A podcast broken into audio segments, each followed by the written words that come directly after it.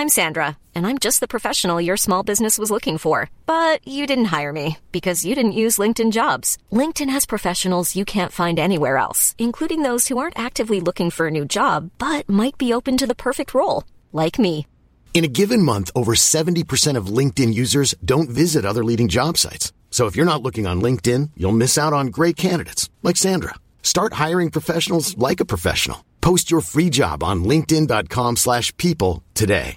There's never been a faster or easier way to start your weight loss journey than with PlushCare. PlushCare accepts most insurance plans and gives you online access to board-certified physicians who can prescribe FDA-approved weight loss medications like Wegovy and Zepbound for those who qualify. Take charge of your health and speak with a board-certified physician about a weight loss plan that's right for you. Get started today at plushcare.com slash weight loss. That's plushcare.com slash weight loss. plushcare.com slash weight loss.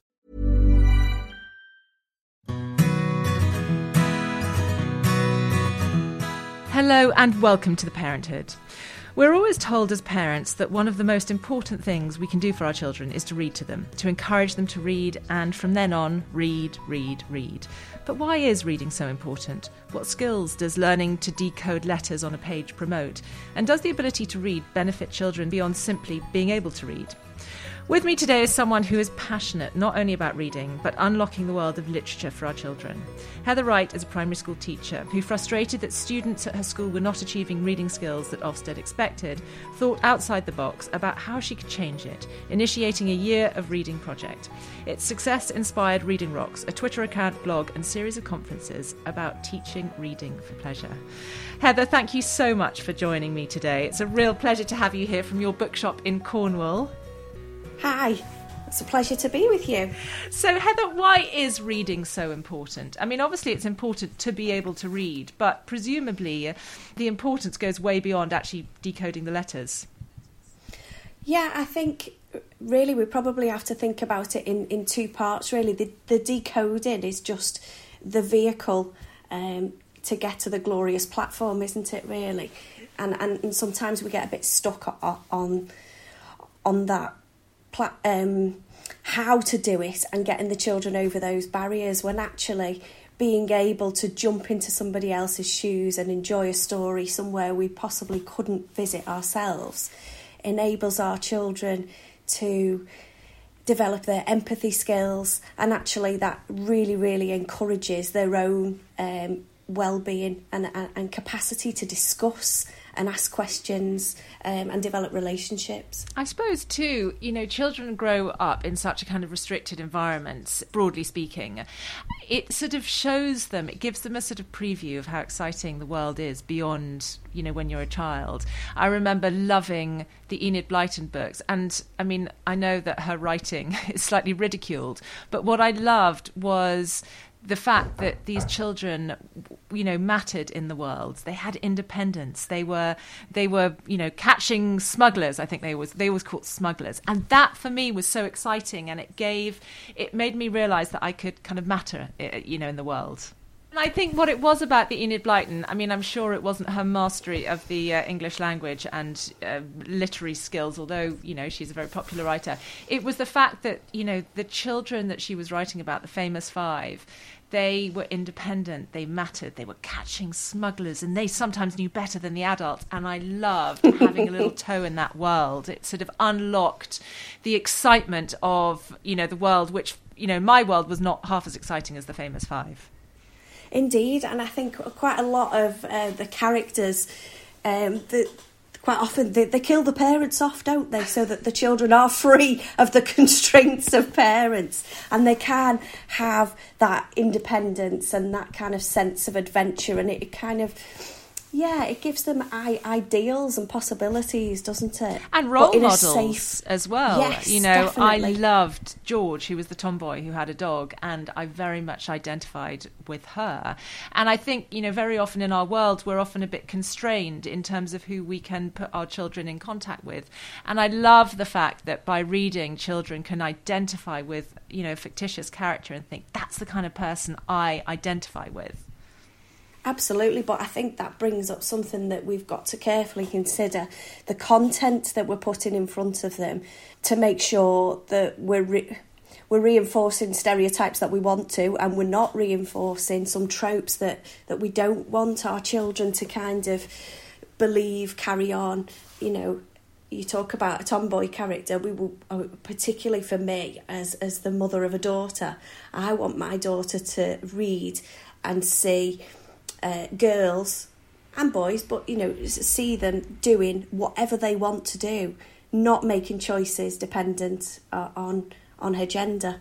Um, so I think it is incredibly important to make sure that what we're putting in front of them is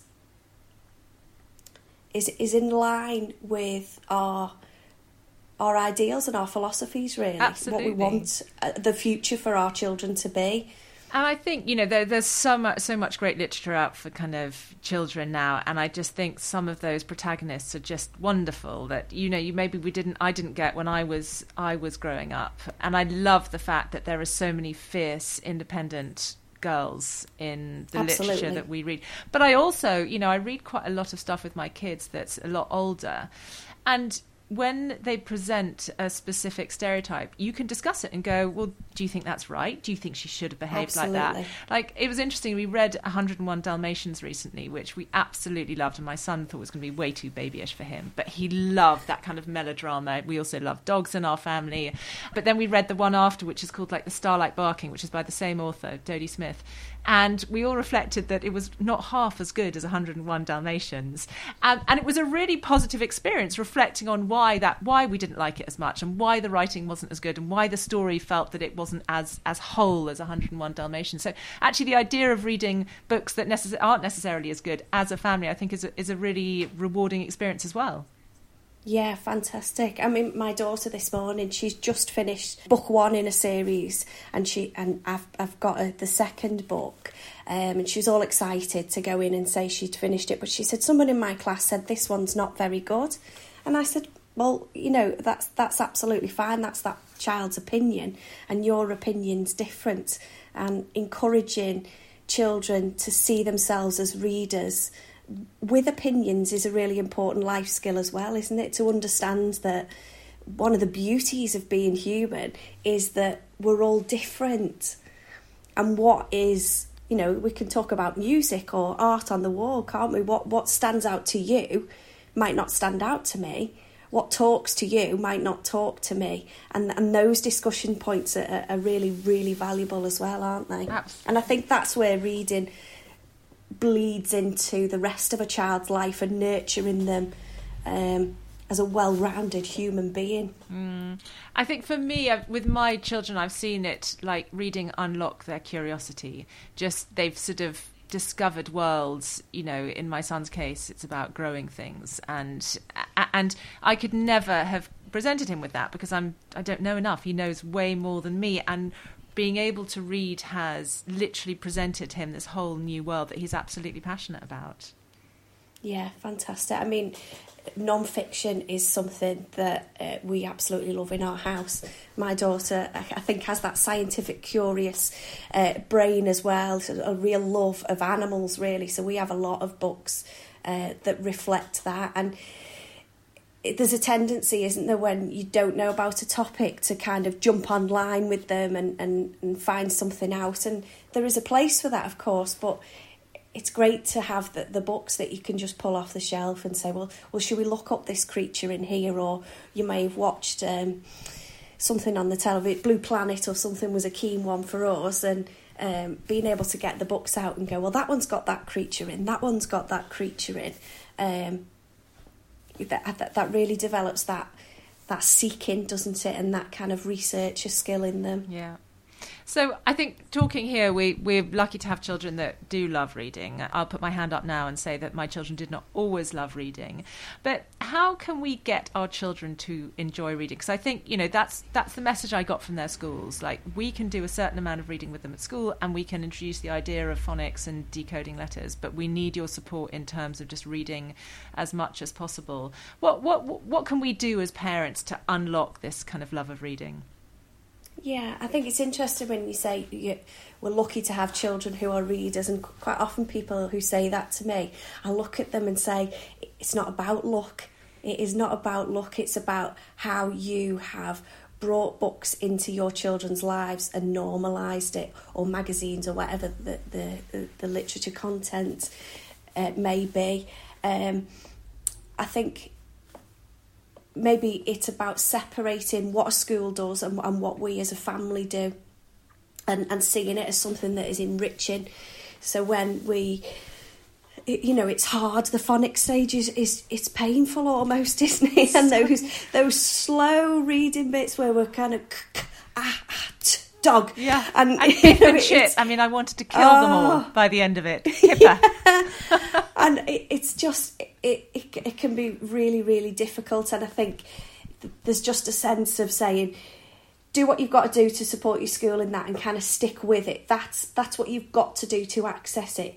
But show them what that key unlocks and I think focus on that that bit and the joy at home. We've talked about linking it with our children's interests and I think that's incredibly important. It's about showing our children that they are readers even from from from birth really you know read read to your children I read to my daughter when she was in the bump. um, you know, we we we we had a particular story. My husband was was working away at the time, so we chose. I don't know whether you've seen Anthony Browne, my mum and my dad. Mm. I read my dad to the bump, and we had a recording of him reading uh, my mum. Um, so they're special books, but it's kind of knowing that making that part of your life, making it something that, that's valuable and warm and cozy. Often when I speak to to teachers ab- about growing reading for pleasure cultures in school, talk about connections um, and about links. If every time a child uh, thinks about reading and thinks about that clunky hard work and the I can't do it, they're not going to see themselves as readers. They're gonna they're gonna feel the agony. Um, I liken it to running. I don't like running. I find that really hard, um, and I find I think if you think about the moment where you're just pushing your last bit of energy and thinking I can't do this anymore, you think I I can't run. I don't like it. But if you think about that moment at the end or when you've reached that view, then you think, well, actually, I, I do appreciate it and I can do it. It's making, reading, sacrosanct is the word I use with teachers. It's kind of ring fencing it and making it something special. So if the if the reading at home is is difficult, uh, is clunky, and just filling in that um, that diary to say you've done the statutory five pages, um, as an ex teacher, I say, don't worry too much about that. the school shout at me, take the time to say, we're going to enjoy reading, turn the devices off. And, and gather together. There's something about it that's warm and rich and cosy, and it opens those conversations. There is plenty of research to show that actually reading to your children is just as powerful as them reading it for themselves. Um, so to build on that and some some point along the line and it's different for all children they'll suddenly click and realize that that they are a reader they want to enjoy books. And and i guess that moment of them saying well i'll read tonight will come naturally and you'll develop that together yeah, I think so, it, makes total sense. You know, ultimately, what I've sort of noticed is that my children want more than anything my attention, undivided attention, and also for me absolutely. to be in a good mood and happy. And we would always sort of build reading into our routine. And I noticed the difference between I was like, oh, okay, let's quickly do it now. Come on, guys, sit down, sit down, and you sort of start that process off with being a bit stressed and not quite having enough time for them. Whereas if you can leave it to the end of the day and make a hot chocolate and turn the lights down and give them your full time and focus, they're much more likely to think positively about that experience. And that can start presumably mm. as soon as they're born. I remember always like that last thing at night, just reading to them. I re- remember reading Ludo, the Snail and the Whale, and just loving the story. And I read it kind of almost as much for me as it as I did for him, but that I guess set the precedent of our sort of routine. And now, still 11 years later, we always read before bedtime every single day something they'll never think, let me get away with not doing. I think that's that's really important as well. It's that the, you know you're doing it right when you get to the point where they say, uh, "Hang on a minute, we haven't done that," um, and it, and it's part of of the routine is incredibly important for, for children, isn't it? It's interesting you're saying about what you get out of it. Um, Egmont um, commissioned some research during the first lockdown to see uh, about the difference of reading aloud with your children. And actually some of the uh, the anecdotal feedback was about the, the the parents saying do you know what? I didn't realize what I was going to get out of it as well. Um, and the parents uh, mental well-being that calmness and that kind of sense of being a good parent. You um, absolutely, and right then it now. just goes in a big cycle, doesn't it? Because if we're feeling good at, as parents, the children pick up on that, and you've you've not got a vicious cycle. You've got this glorious cycle, haven't you? Of just uh, you know giving and sharing to each other. You're right because I think for me the probably the most pressure I put on myself is to be a good mother and it's the thing that if I if I mess up my work I can get on you know I can get on with it we all mess up work occasionally but if I mess up being a parent I feel so guilty and I feel that at least if we have a nice read together and that is one thing I am good at and they my kids really enjoy. If we end the day on that high, like all the mess ups that I've done during the day sort of cease to matter. If we can end on something that we've all enjoyed that is actually quite easy to do. Absolutely, and that sharing of emotion together. There's nothing like a good giggle together, is there? It's something in the book, or even like say when you you're doing the voices and you know your Scottish accent's not very good, or you mess up or whatever.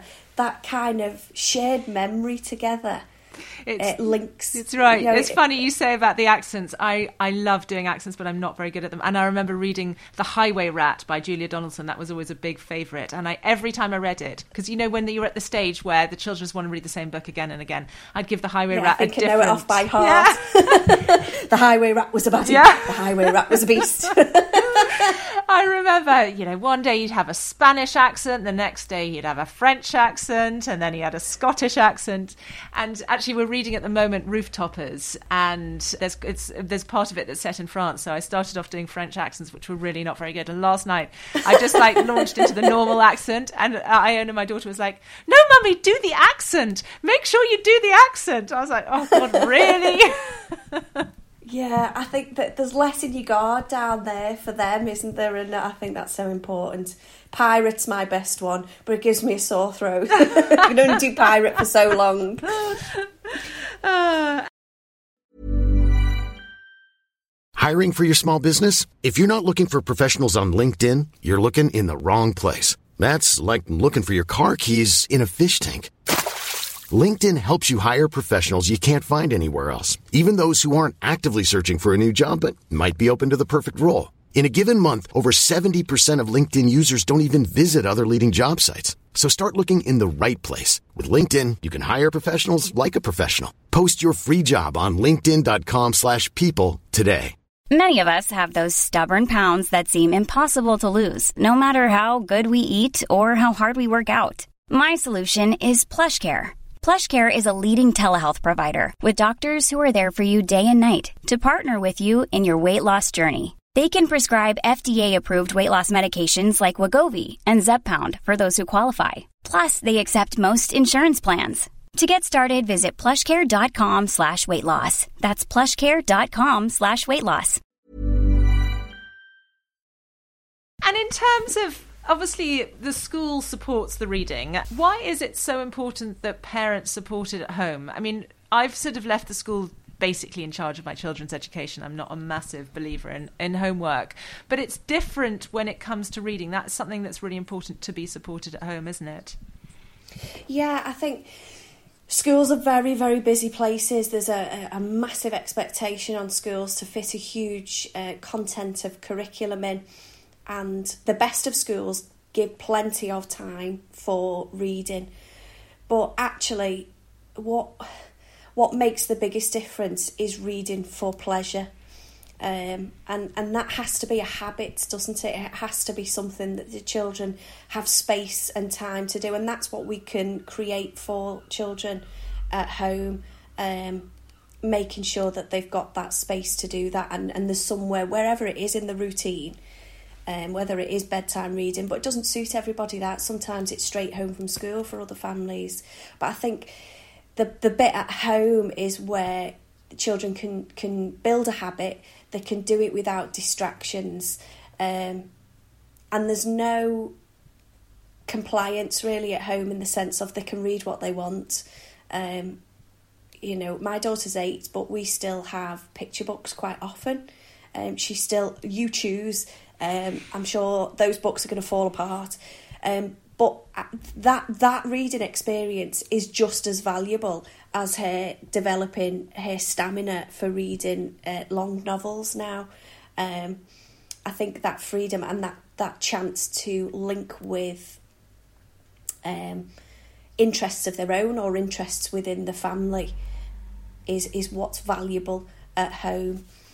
Yeah, I, I, love that idea that it's a safe space that no one's going to judge you for what you're reading, and actually, if secretly you do still love reading Stickman, then that is you, something that you can read, and that's I think that's that's one of the fundamental importances of home that it is that sort of safe space to be who you are and not who your peers think you should be. Absolutely. And in terms of their what they should be reading, someone once said to me, variety is really, really important. That you know, because children have a habit of sort of getting into Harry Potter, and then it's just about Harry Potter. It's important that they're reading a, a variety of sort of fiction and non-fiction, even comics and you know, gardening catalogues if that's what they're into. Is is that's really important, isn't it? Yeah, variety is important, but I mean, a series is fantastic for growing a love of reading and that they can be fantastic for getting a child uh, to develop that habit. Uh, but writers write in different ways, don't they? Even when we just look at fiction, uh, writers um, will will share how a character is feeling, their motivations, um, in in different ways, and it's really good to get children to experience different genres, different authors um, all those discussion points and that building of empathy that we talked about earlier, that diversity is there, and making sure that they experience different types of characters, different types of problems um, across your fiction. But then non fiction is just so valuable, and we're kind of life is so fast, isn't it? And we're so bombarded with facts, or you know, uh, uh, and in in a in non-fiction book children can can learn to summarize they can learn to pick out key information and they can learn to decipher what's fake news what's not fake news. I think they're all important life skills.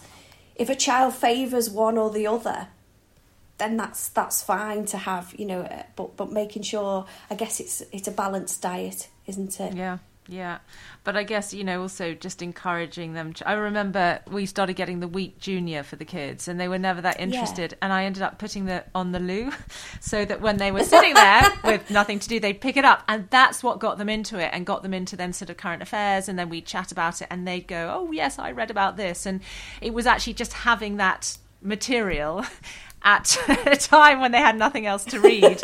and that was great at getting that them then sort of aware of, of current affairs.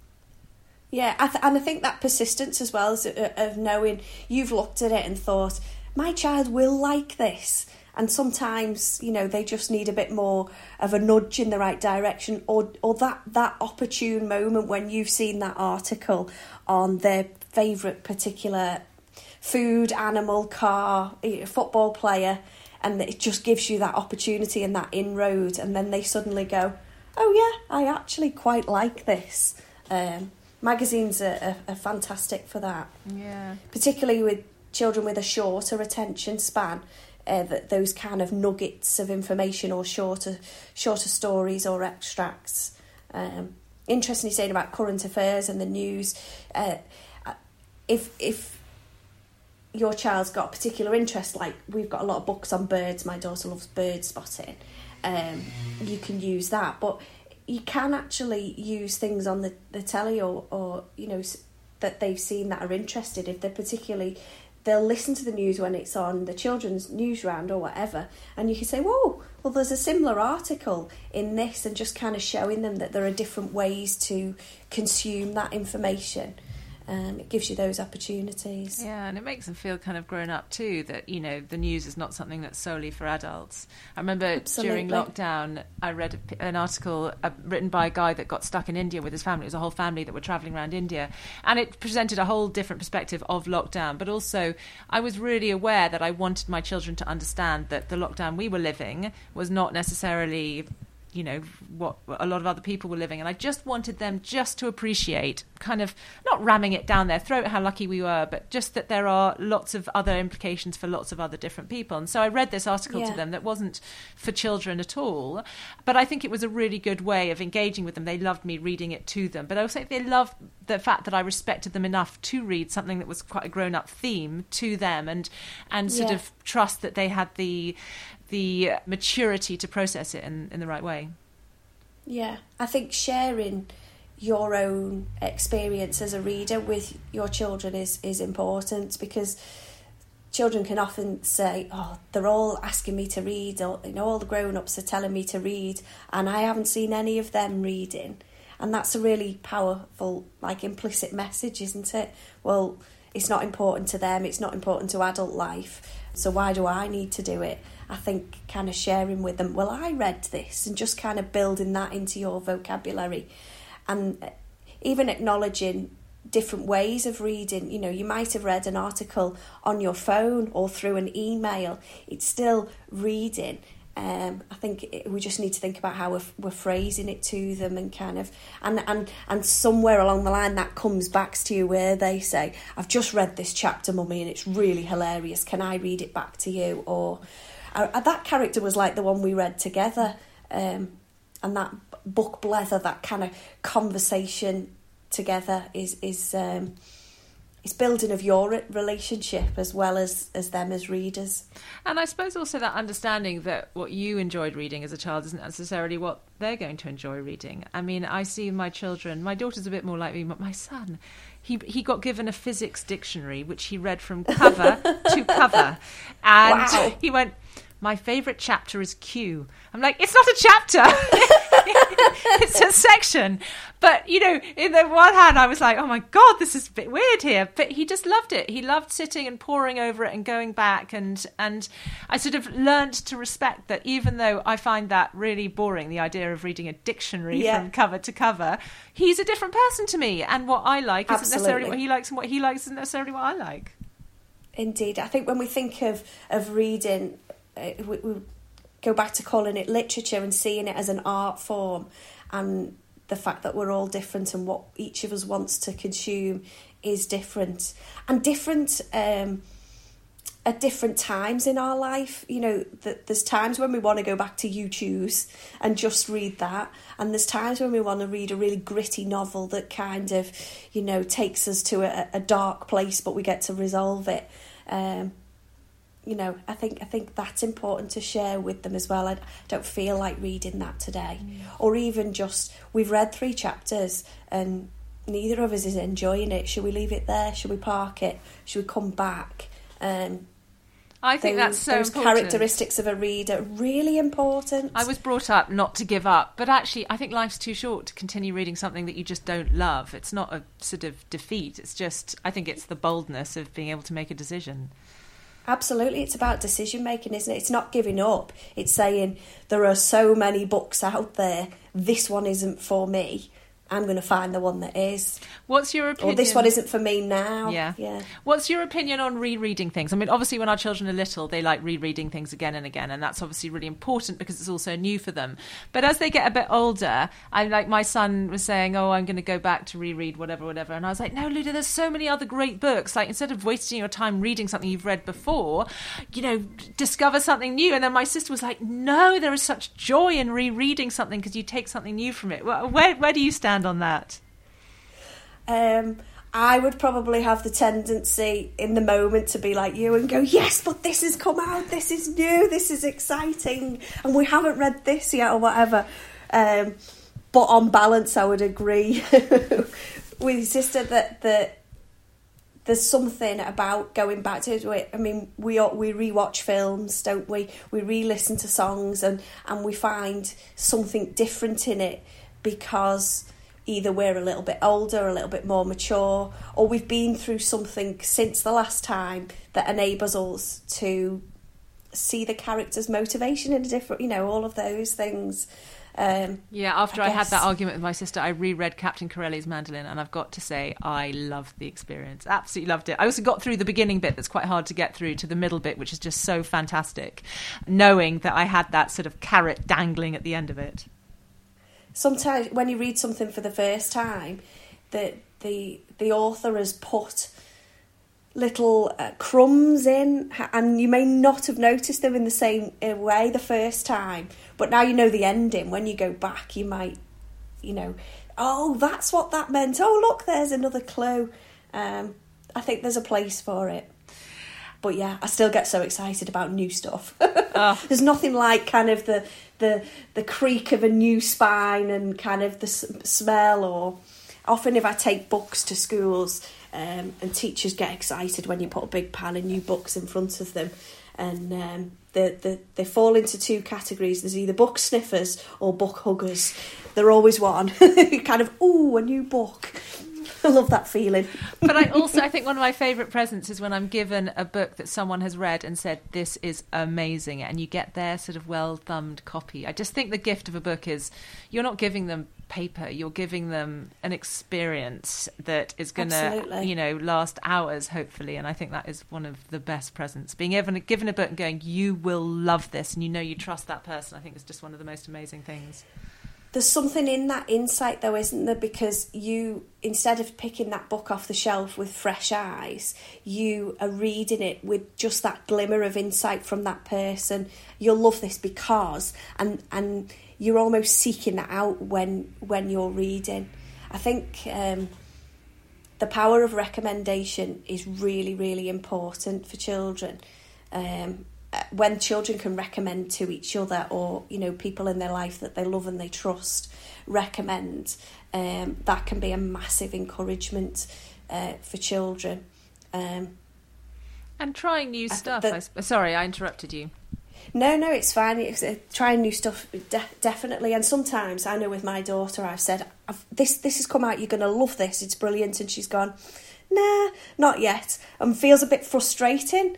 Um, but really we want them to have their own opinions and, and, and they might come back to it.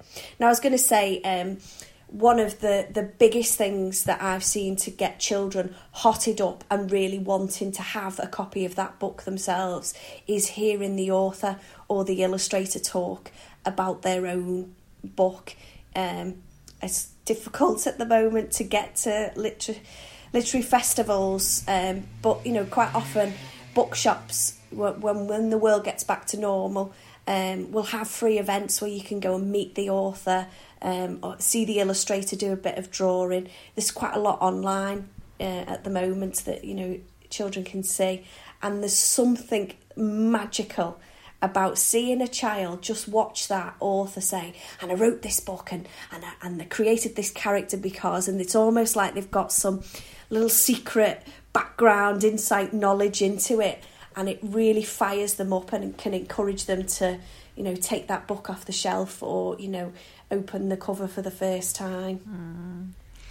And in terms of finding new books to read, because I think that is a challenge. Now, obviously, lucky summer having a mother that owns a bookshop. You've always got the next thing going i've heard about this book. But um, where how can you as a parent find new books to read? I find sometimes you know it's a bit hit and miss with school libraries. Sometimes you've got great librarians who are really proactive and getting to know your child and going this is what you'll love.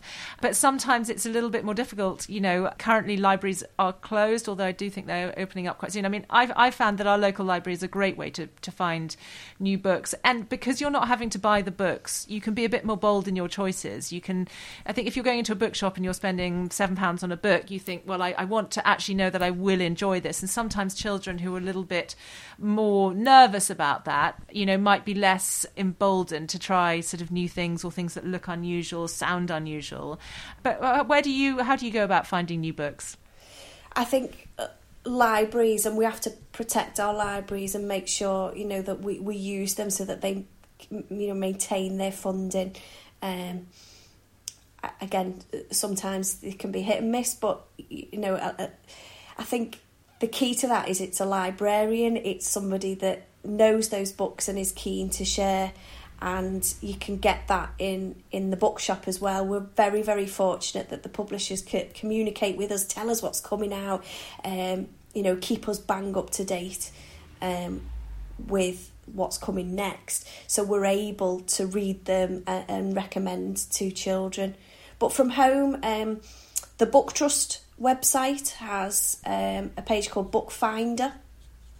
so you can put the ages in, put the, the different genre likes, uh, and that will recommend um, books for your children. So that's that's a great one. Love reading for kids with the number four.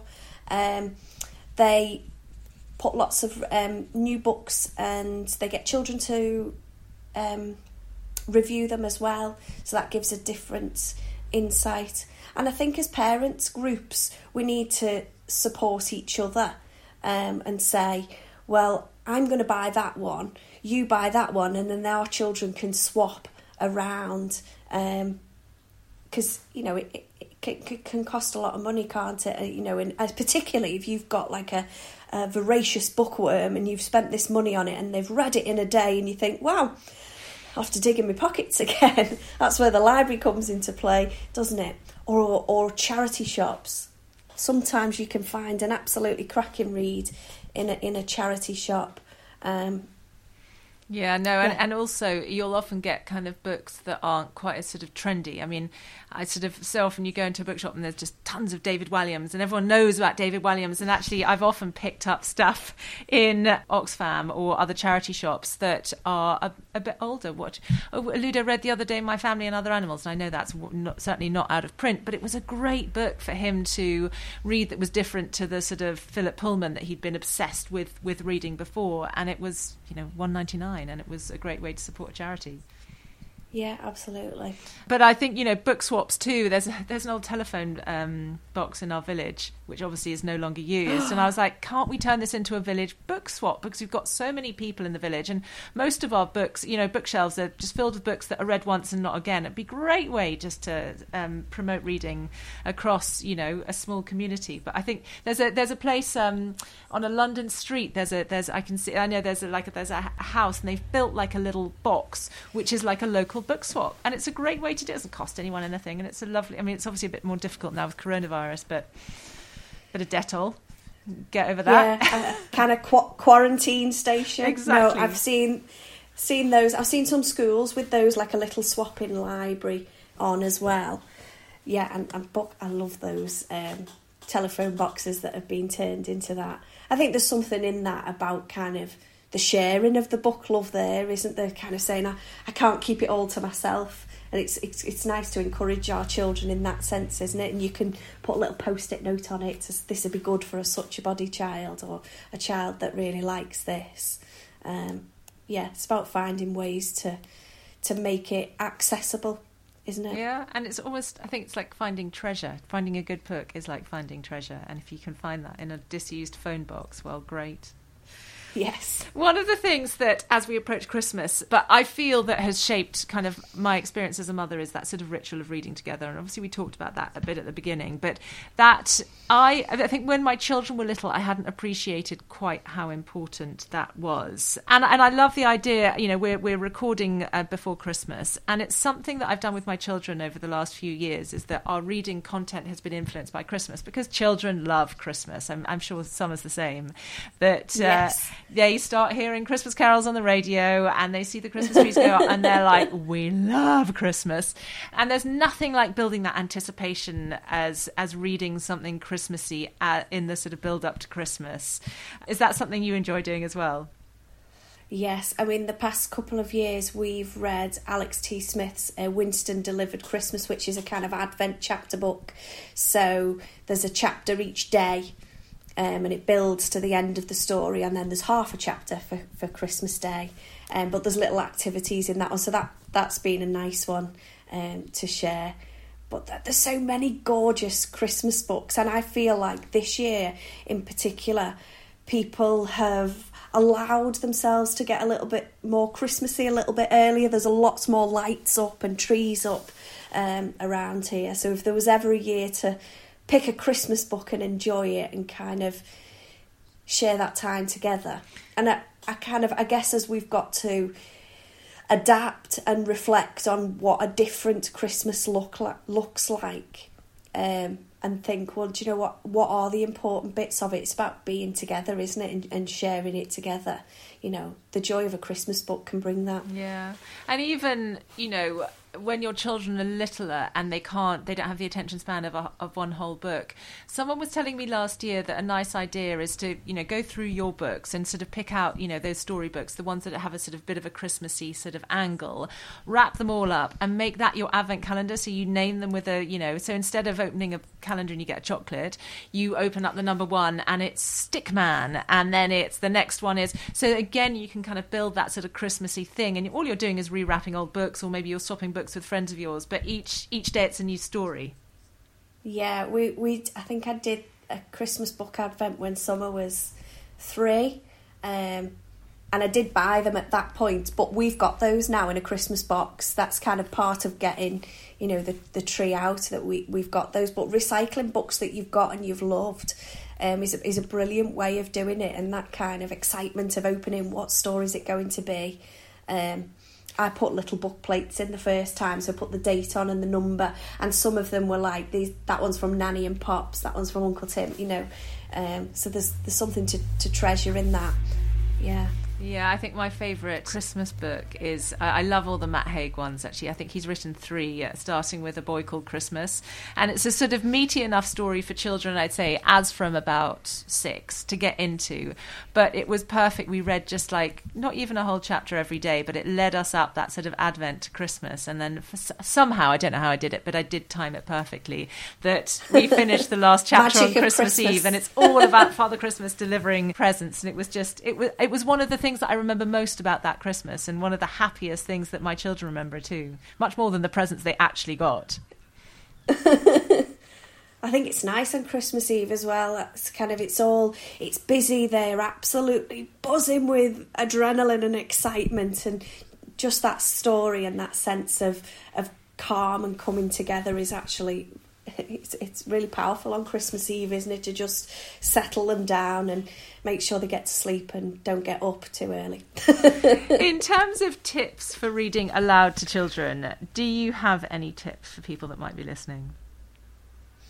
Uh, read aloud like no one's watching. I think kind of let your let your inhibitions go, um, and yeah, do all the voices pause over the pictures, laugh when you're supposed to laugh, um, but but follow the lead of your child as well. Um, there's no set way to read a book, uh, you know, and if your child's tired and you haven't finished the end, that's okay. You can stop. Um, if if they're particularly interested in that that picture, that illustration, just stop, have a chat about it, enjoy it. It you know follow follow what they show you how to do. I think they know what they enjoy. Um, and yeah, in the same sense of you're going to have to read Stickman again. and I suppose what you're saying is also give it time. Like, don't say, I've yes. got 10 minutes because then I really do have to go. Like, anticipate that it's going to take twice as long as you think it's going to take because there's nothing quicker to ruin a, an experience than than a time deadline. So you know, just start earlier if that needs to happen, uh, but don't try not to hurry it. I don't. You can never hurry reading, can yeah. you? I think that's really important. Yeah, if if you're saying that you haven't got time for reading at bedtime, then just just start the bedtime routine. Ten, 10 minutes, you know, earlier. That that that short amount of time can have a really really massive impact. And if you added up all of those little chunks of time across, you know, our children's childhood, and then looked at it as one colossal amount of time, think about the impact that that has. It's incredible. I think it's also, when I look at my reading with my children, it's often about touch as well. It's really important that we're in a comfy place, and usually we all get into my daughter's bed and we all snuggle. And for them, even though they're getting older, it's their opportunity to be a bit babyish again and have that. I was recording a podcast a couple of weeks ago about the importance of touch and combining reading with touch and that sort of snuggliness it just felt that it made it such a sort of special time for all of us, actually. Absolutely. It sounds so cozy.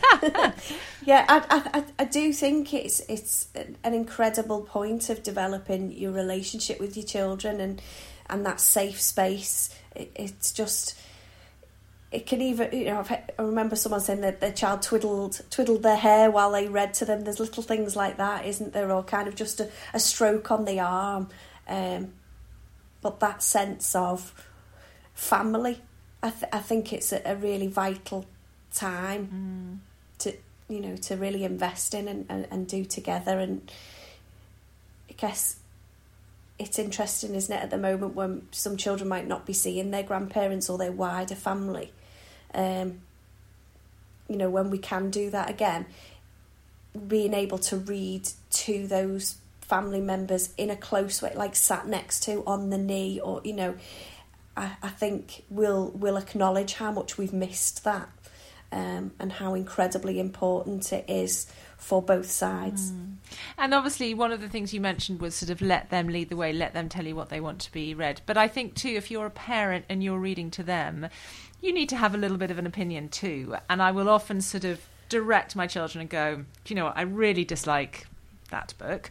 I would much rather read this book. And very often they're a bit reticent, but I think well, you've all got to enjoy it. You can't, as a parent, be like, "Oh my god, I'm reading whatever the terrible yeah. book is again and again and again." If you're going to do this reading, it is also an opportunity for compromise. You know, by all means, don't read them stuff they are not interested in. But I think this is a sort of group decision rather than just an individual decision. Yeah, it's a kind of gentle nudge to keep putting them on the path, isn't it? And putting things in front of them and saying, "How about?" or "Should we try this together?" I've not experienced that before. Um, well, I'm, and there's so guess... many great authors for children nowadays, aren't there? Yes. And there's such great writing. Some of the, you know, the Jess Butterworth we were talking about her, Abi Elphinstone, Katherine Rundell, such brilliant writers that I enjoy the writing just as much as they do. And I think that's really important as a parent. To, you know, if you're enjoying it, they will enjoy it too. Whereas if you're going, oh my God, this is so tedious, that is going to be reflected in, in how they enjoy it. Absolutely definitely agree with that. So, this is the perfect time for me to ask you uh, if I were to change the premise of Desert Island Discs to Desert Island Books. Which six books would you choose? And it'd be great to get six. a sort of. I'm sat here with piles of books thinking, I don't know if I can do six, but I'm going to try. And if I go over, you're just going to have to hem me in. So I think the very first book that I'm going to choose has been a favourite picture book for a good while, and I have read this to thousands and thousands of teachers, and I absolutely love it. Um, so I know lots of people did a draw with Rob over the lockdown, so Rob Biddulph. Um, but this book, and I love a sausage dog as well. I desperately love a sausage dog. It's called Odd Dog Out, a standout story about not fitting in. So this sausage dog um, lives in a place where everybody is identical, but she stands out and is a bit different. So feels like she has to leave to go and find herself. Um, and when she's there, she she meets somebody else who stands out and feels sorry for them, but then has this enlightenment and realizes, do you know what? We should all acknowledge our own uniqueness and goes back to the place uh, where she's from and they all have missed her and have missed her uniqueness. Um, and it says at the end, so blaze a trail, be who you are. And I absolutely love the message of it. I love Rob's illustrations and I love uh, the rhyme and the way that he writes and the little quirks of funniness in there as well. So I think if I had to, with my arm up my back, pick a favourite, favourite picture book, that one would be it. Oh, good. what's next, Heather? Oh, what's next? I do have another favourite picture book, but I'm not going to go on about it, and then you might let me sneak more than six in.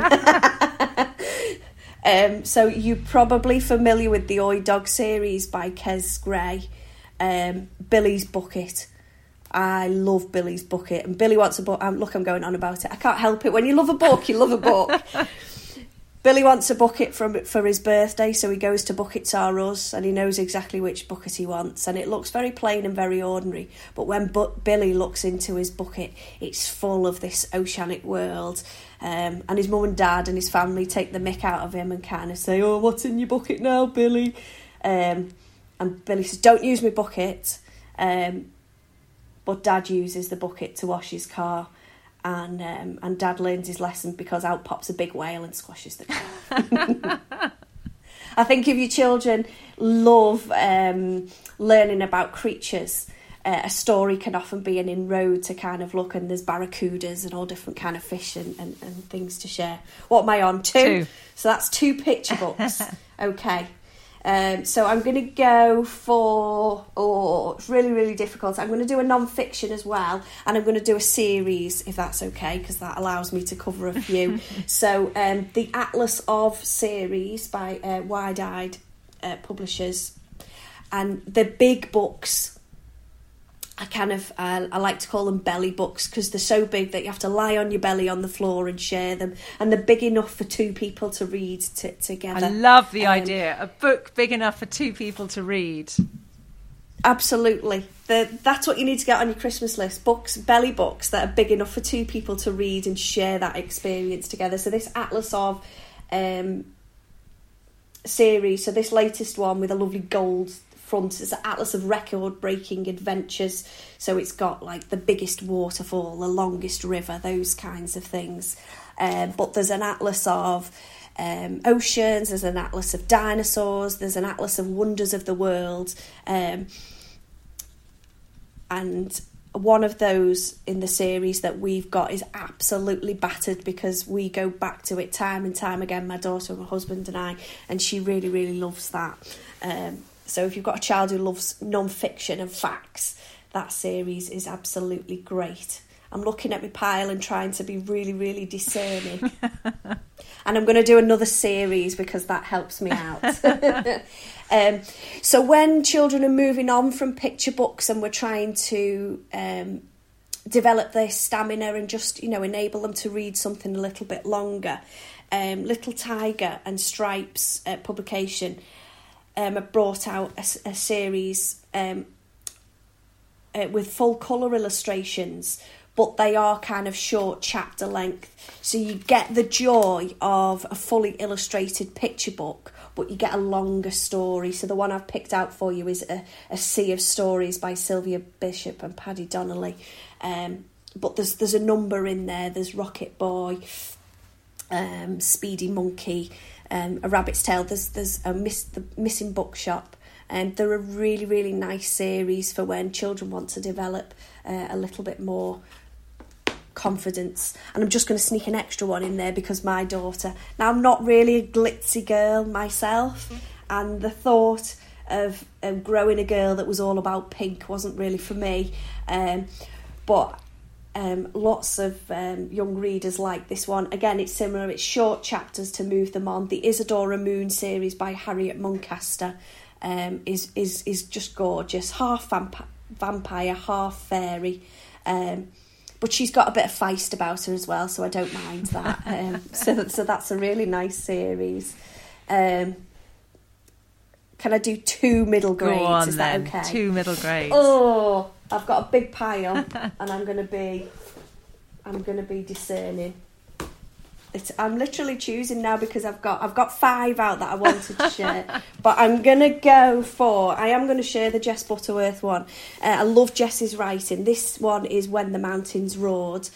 Um, so uh, Ruby's dad takes her from Australia, um, and they go and live in India in the mountains, um, and she manages to to stop some. What's the word that I'm looking for? Poachers? poachers. That's the word I was looking for. So she manages to foil this this this poaching scheme, um, and the, the the mountain leopards uh, there. So really glorious read. You're one of those ones where you just can't put it down, and you just kind of need to keep reading. It's got a lovely pace about it. Yeah, and that's a great one to read out loud, Um, I think, to your children because she just writes so well, Jess. It's a real pleasure to read her stuff. really, really is. Yeah, so there's a couple of others that, that she's written that I would definitely recommend as well. Oh my goodness, this is too hard. What is just wonderful is we live in a golden age of children's literature. There is no way children can't find a book that they love now because there is a book, you know, for for, for every child. Um, I think, I yeah, it's just just lovely. They're like gold nuggets, so it's like a sweet shop, all the gorgeous colours on the shelf. I am going to plump for um, another uh, fantastic um, author, Sophie Anderson.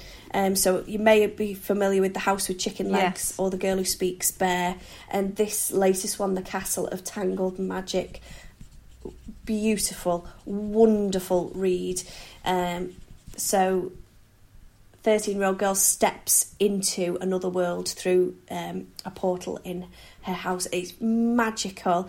You you care about those characters. She has a, just a wonderful way of describing the worlds that they visit and the relationship between the characters. And you absolutely have to turn that page to know what, what's going to happen. So, yeah, Sophie Anderson's writing, absolutely glorious. Well, do you know what you've done? You've whetted my appetite for going back into a bookshop. I cannot Oh. wait to do that. And it's just so lovely to talk to someone who is so passionate and well read and informed. And I think what you're doing is an amazing, amazing job. I want to be in St. Ives Aw, in your bookshop right now, getting You absolutely fillers. have to come and visit. Thank you so much. That is that is brilliant, Heather. I've uh, I've so enjoyed recording with you. Now, obviously, what you do, part of what you do is is just encouraging teachers to teach reading for pleasure. Tell me a little bit about Reading Rocks and and what you do. Yeah, so as you said at the beginning, Reading Rocks is kind of a, a, social media platform that's kind of evolved into its own wonderful beast, really. So there are uh, uh, over 40,000 teachers that, that follow on there, but, but it, it is a community, so people will shout out about a great book that they've used in their classroom, or people will ask uh, for suggestions. So that's um, what happens on social media. Um, but I also do a subscription service for teachers. So every other month, send out some boxes with some latest uh, books to recommend that they can use in their classroom. And pre COVID, uh, ran um, events for teachers. Uh, teachers give up their Saturday um, and they'll come to um, professional development events, but actually the, there's just a, a, a joy and a connection and a community at them. And um, I get a lineup of speakers, so there'll be a balance of authors and illustrators who will share. Um, how they've created their books, and teachers can kind of learn from the practice of of cre- creation in the real world and bring some of that into their classroom, uh, and then also um, other professionals who will share some of their research or some of their insight into teaching of reading, writing, um, developing reading for pleasure in the classroom. So yes, they normally happen um, in the real world, but um, last last week or the week before, we we had our first virtual um, event, uh, which was lovely. Um, not quite the same. Um, but really nice to hear from uh, lots of authors and illustrators uh, telling us about their books and, and you know how to use those in the classroom. Perfect. Well, I think the best way to get in touch is, is just looking, uh, just uh, searching Reading Rocks, and they'll go onto your website and then see all the different platforms from there. Yeah. Or the shop is called Stories by the Sea in St Ives. There's nothing better than a good local bookshop, especially if it's by the sea. It is. You can hear the seagulls, and in two minutes you can walk to the beach. with a good book. Absolutely, it's what you need on the beach, you isn't do, it? you do. Heather, it's been a real pleasure chatting to you. Thank you so much for sharing those books with us. I now have all the stocking fillers sorted for Christmas, so thank you very, very much for that. And Fantastic. and thank you all for downloading this episode of The Parenthood. You can subscribe, rate, and review us wherever you found this podcast. You can also follow me on Instagram. I'm at marina.fogle. But in the meantime, from Heather and me, thanks for listening and goodbye. Goodbye.